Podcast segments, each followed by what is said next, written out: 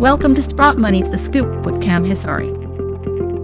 Welcome to the series premiere of Sprott Money's The Scoop. I'm Cam Hisari, and this month's guest is a legendary investor, Jim Rogers, who's currently the chairman of Beeland Interests. Thanks for joining me today, Jim. Cam, I'm delighted to be here. We received a lot of questions for you, Jim. Thanks to all our listeners for sending their questions. I'll try to get through as many of them as I can. But before I start, if you enjoy today's podcast, please like, share, and subscribe to the channel you're listening to. Jim, in 2017, while Janet Yellen was the Federal Reserve's chair, she stated that she did not believe there'd be another financial crisis in her lifetime. She also stated that quantitative tightening in terms of balance sheet normalization would be like watching paint dry.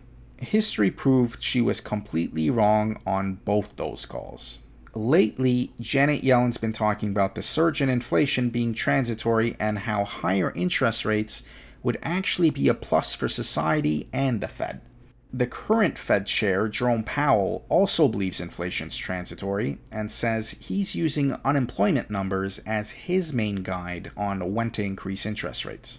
Interestingly, a recent US economic survey found that 67% of the public think inflation is a bigger problem than unemployment. Two questions for you, Jim. Is inflation transitory? And given all the sovereign debt, corporate debt, and consumer debt, can the Fed normalize interest rates without crashing the economy? Well, Cam, uh, Mrs. Yellen, Dr. Yellen has uh, degrees from Ivy League universities, so uh, who am I to say that she's wrong?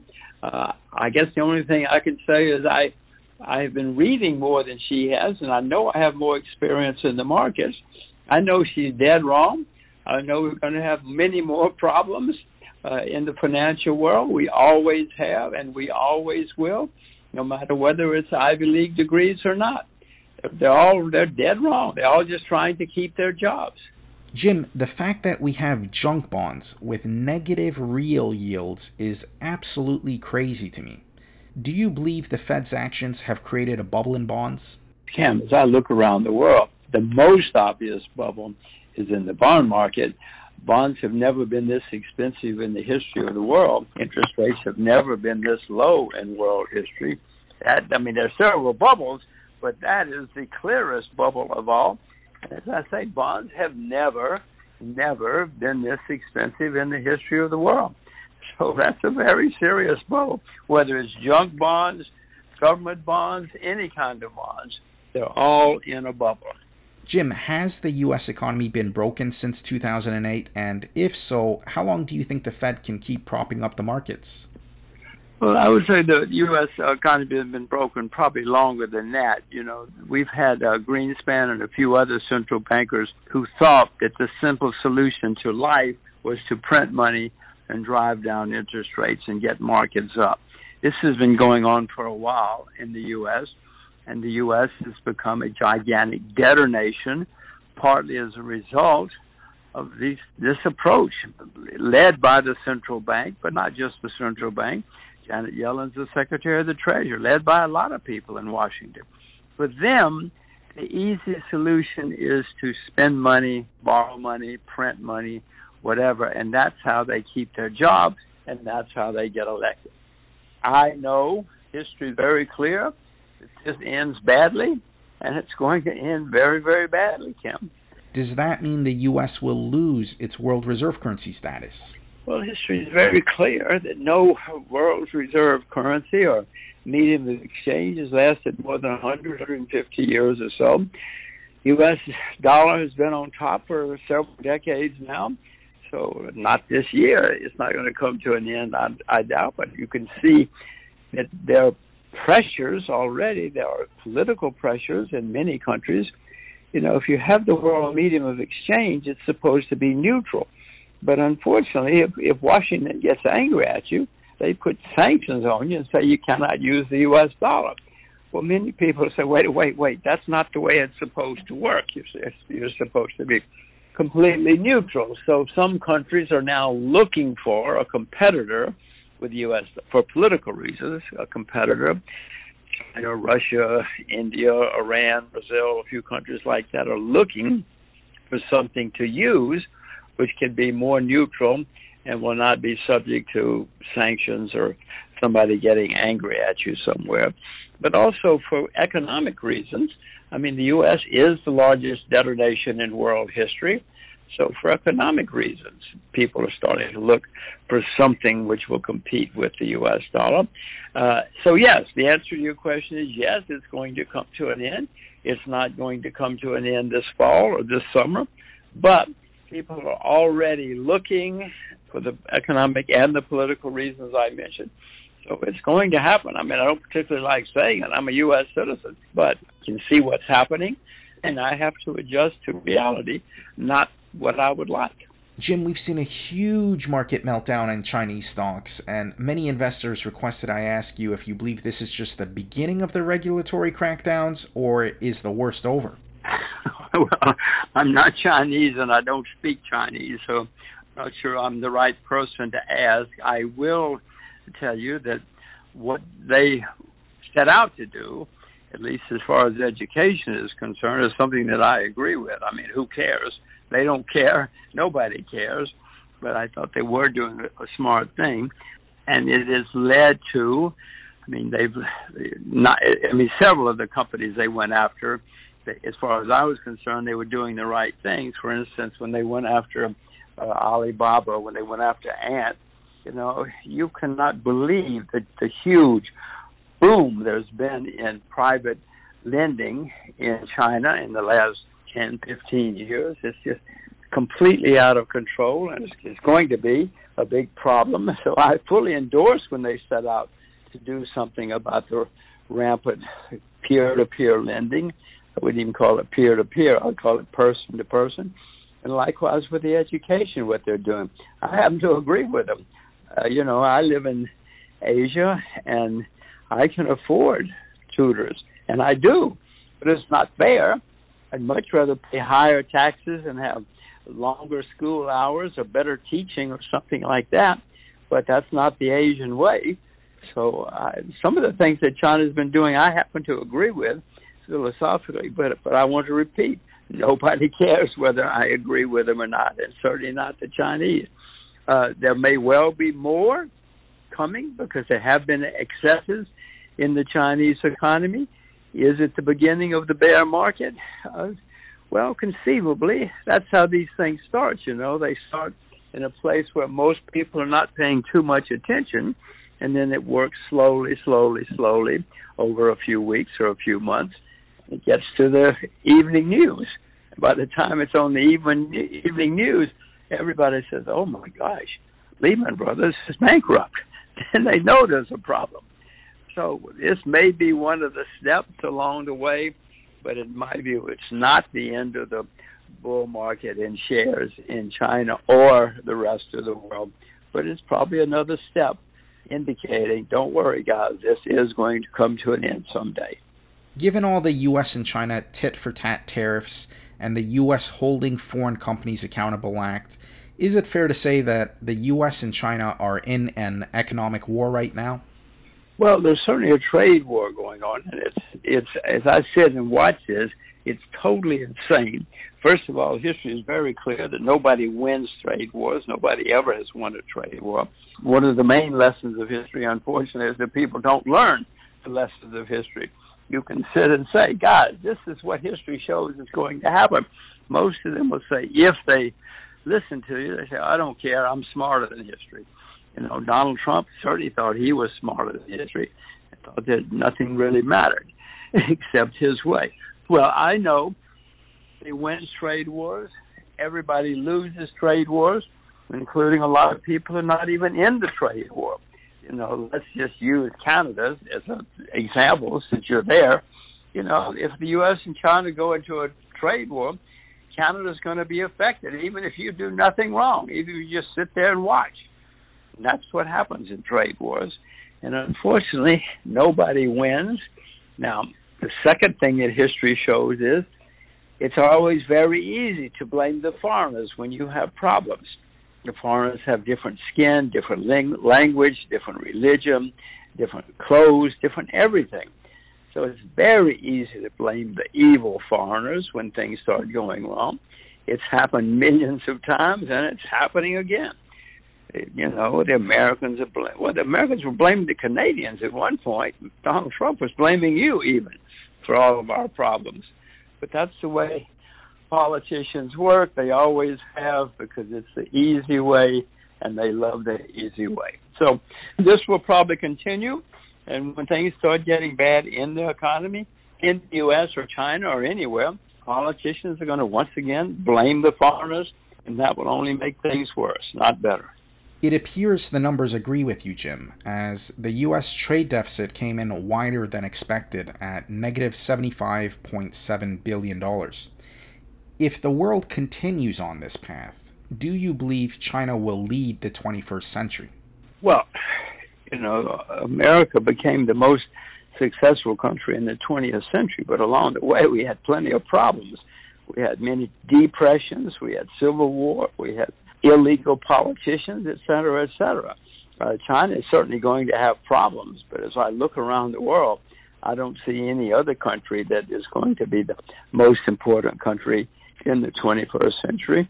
I mean, the U.S. is now the largest debtor nation in world history. It's unlikely that a country in that situation is going to step forward and be the dynamic leader for the next hundred years. So uh, the only country I see on the horizon that can do it is China, but China's certainly going to have plenty of problems, just as the U.S. did as we rose to lead the 20th century. Jim, one thing that the West and China do agree on is that ESG is the future. Currently, China manufactures the vast majority of the world's electric vehicle batteries and solar panels. And the European Union is aiming to become carbon neutral by 2050, while Joe Biden recently signed an executive order setting out a target of 50% of all passenger vehicles sold by 2030 to be electric. Also, the Biden administration previously stated its goal of 80% of all power generated in the US to come from renewable energy by 2030. Currently, the US generates only 20% of its power from renewable sources such as wind and solar.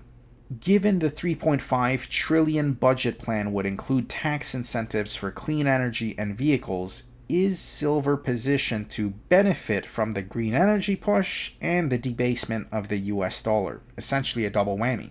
Well, silver certainly has a lot of uses in solar power and many other things, uh, as well as electric cars.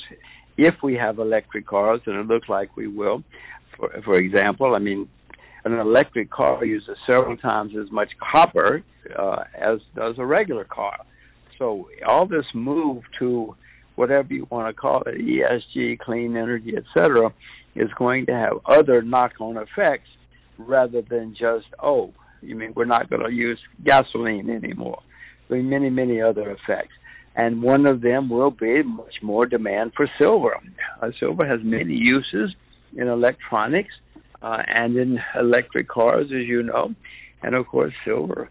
Silver helps prevent disease. I mean, uh, silver has a lot of great great uses. Um, so don't sell your silver. At least I'm not selling mine. Time for my favorite question. What's the most lucrative sector right now, and which sector would you not touch with a 10 foot pole?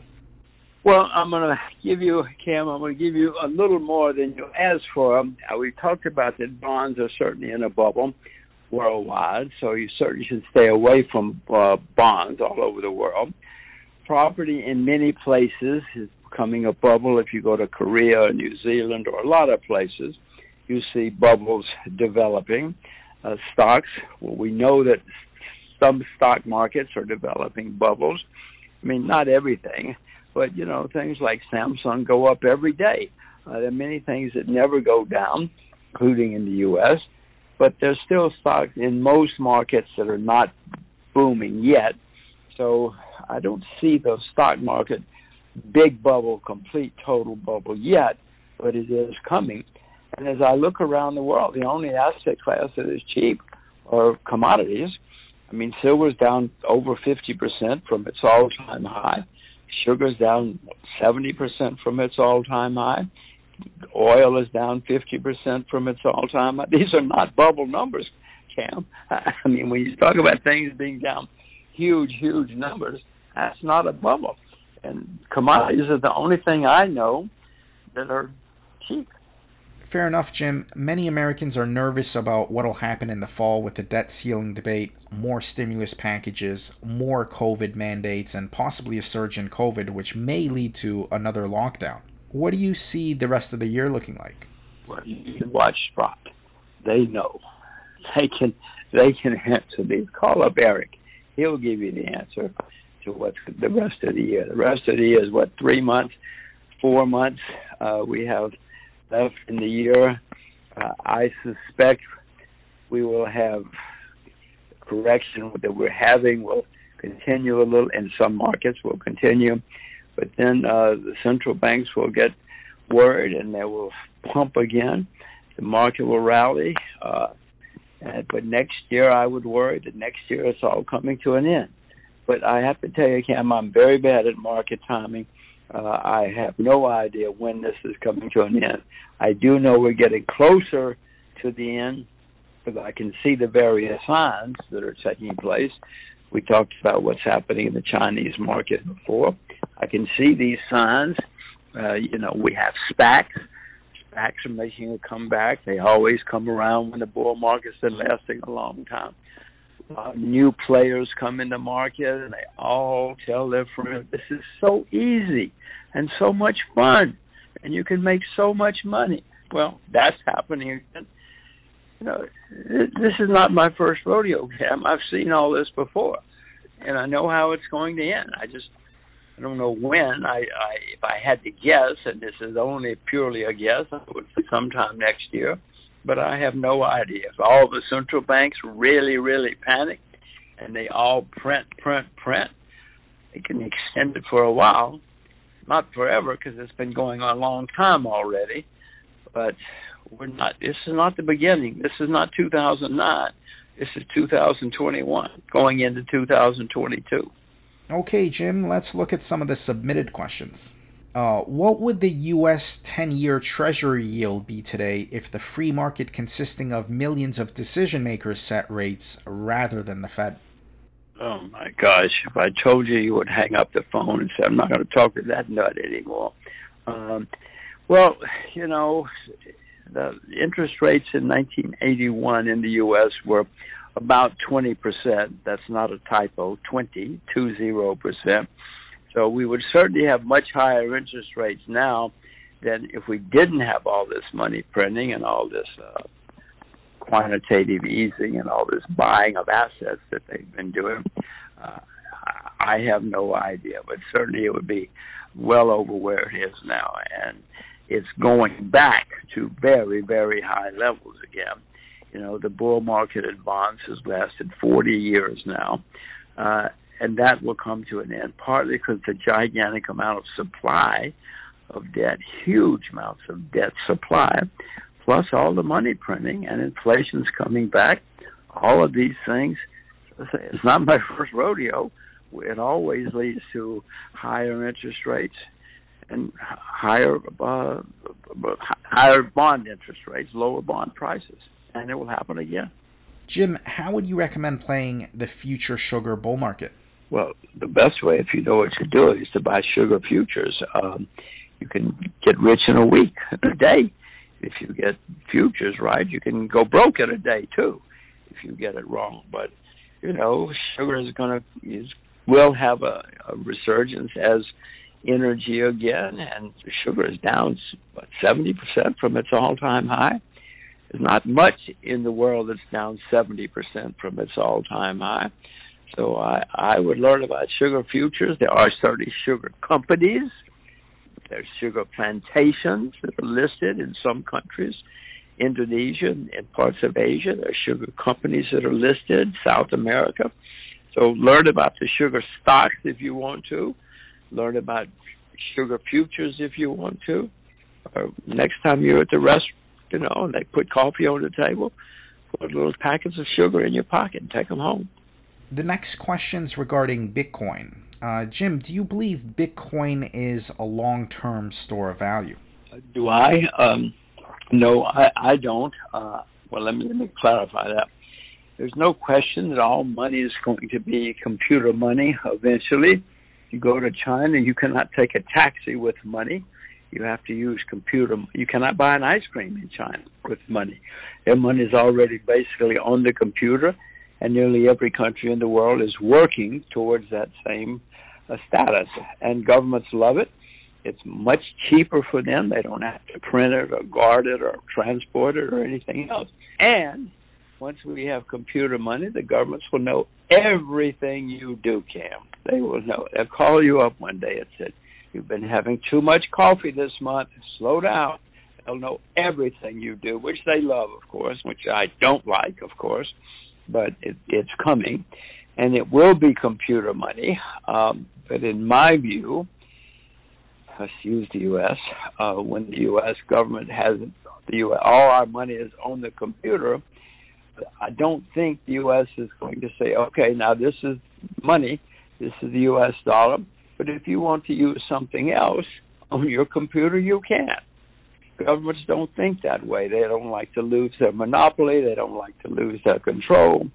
So I doubt, you know, as long as these things are just uh, trading vehicles and they don't hurt anybody, or they don't threaten anybody, I don't see a problem. Problem is going to be that if they're successful, and as you know, the, the bulls, the supporters say, "Oh, we're going to replace money." when you start telling governments that you're going to replace their money, I don't think many of them are going to say, "Oh, what a good idea! We'll give you permission." Jim, we only have time for one more viewer question. What kind of triggers will make you add to your stack of gold and silver, and how far do you think prices can drop? Well, it would be price, uh, that or price and and the mood of the market. I mean, if you know, you start seeing on the internet, oh my God, I'm never going to buy silver again as long as I live. You know, those are the kinds of things that catch my attention. Uh, so price and the mood of the market. Despair would make me buy more gold and silver. How low? I have no idea. I mean, at the moment, I would certainly buy more silver than gold. Silver, uh, comparatively, I mean, gold is down what ten percent from its all-time high. Silver's down over fifty percent. So silver's cheaper than gold at the moment. So if I were buying either today, it would be silver. But let's see what happens as we go along. Jim, thanks for sharing your wisdom with us today. Please let our viewers know where they can find your work. Uh, I have a website, but that's mainly just gives my my public schedule, and my public schedule is not very not much happening these days because you can't go anywhere, and even if you could go somewhere, you can't. There are no planes, are no flights. So, uh, JimRogers.com is is a website, but it's it's not really that. I'm not trying to sell it. I don't have anything to sell. On a final note, the correction in gold and silver prices gives one an opportunity to buy the dip and possibly reduce one's average cost.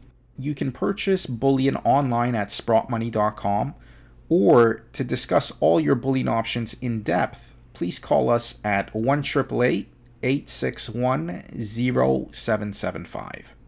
Also, we now have extended hours to meet the growing bullion demand. Well, that's it for this edition of Sprott Money's The Scoop. I hope you found it of value. Please like, share, and subscribe, and see you on September 10th for the next edition.